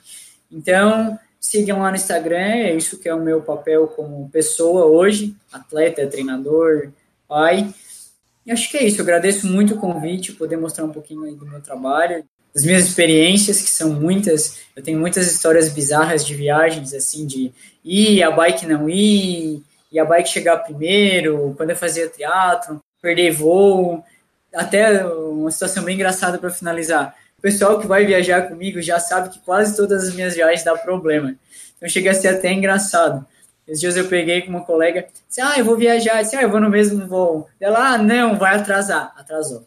Atrasou, gente, eu tô no voo. A única coisa que não acontece é o avião cair. Então pode ir comigo que mesmo atrasando o avião não cai. E é isso aí, galera. Eu trago hoje o esporte, ele faz parte da minha vida, eu respiro o esporte. Então, assim, ó, hoje eu nado, eu pedalo, eu faço crossfit, eu, eu só não faço mais modalidade porque eu não tenho tempo. Eu gosto de jogar várias modalidades, praticar.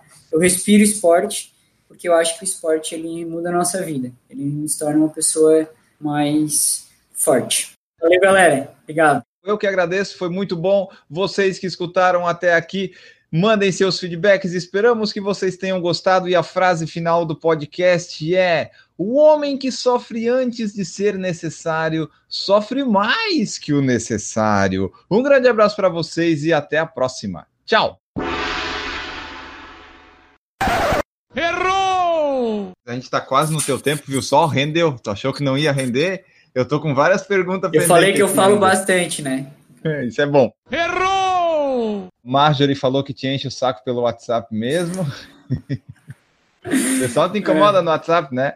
Nossa, meu, é demais. Mas assim, ó, quando eles não me mandam, eu sinto falta. Eu assim, meu, alguma coisa tá estranha. Tipo, agora, inverno, frio, chuva, vai baixar as mensagens do WhatsApp vai, porque né? a galera vai começar a ficar preguiçosa. Daí eu vou ter é. que começar a criar uma estratégia nos grupos aí para botar a galera para correr, né?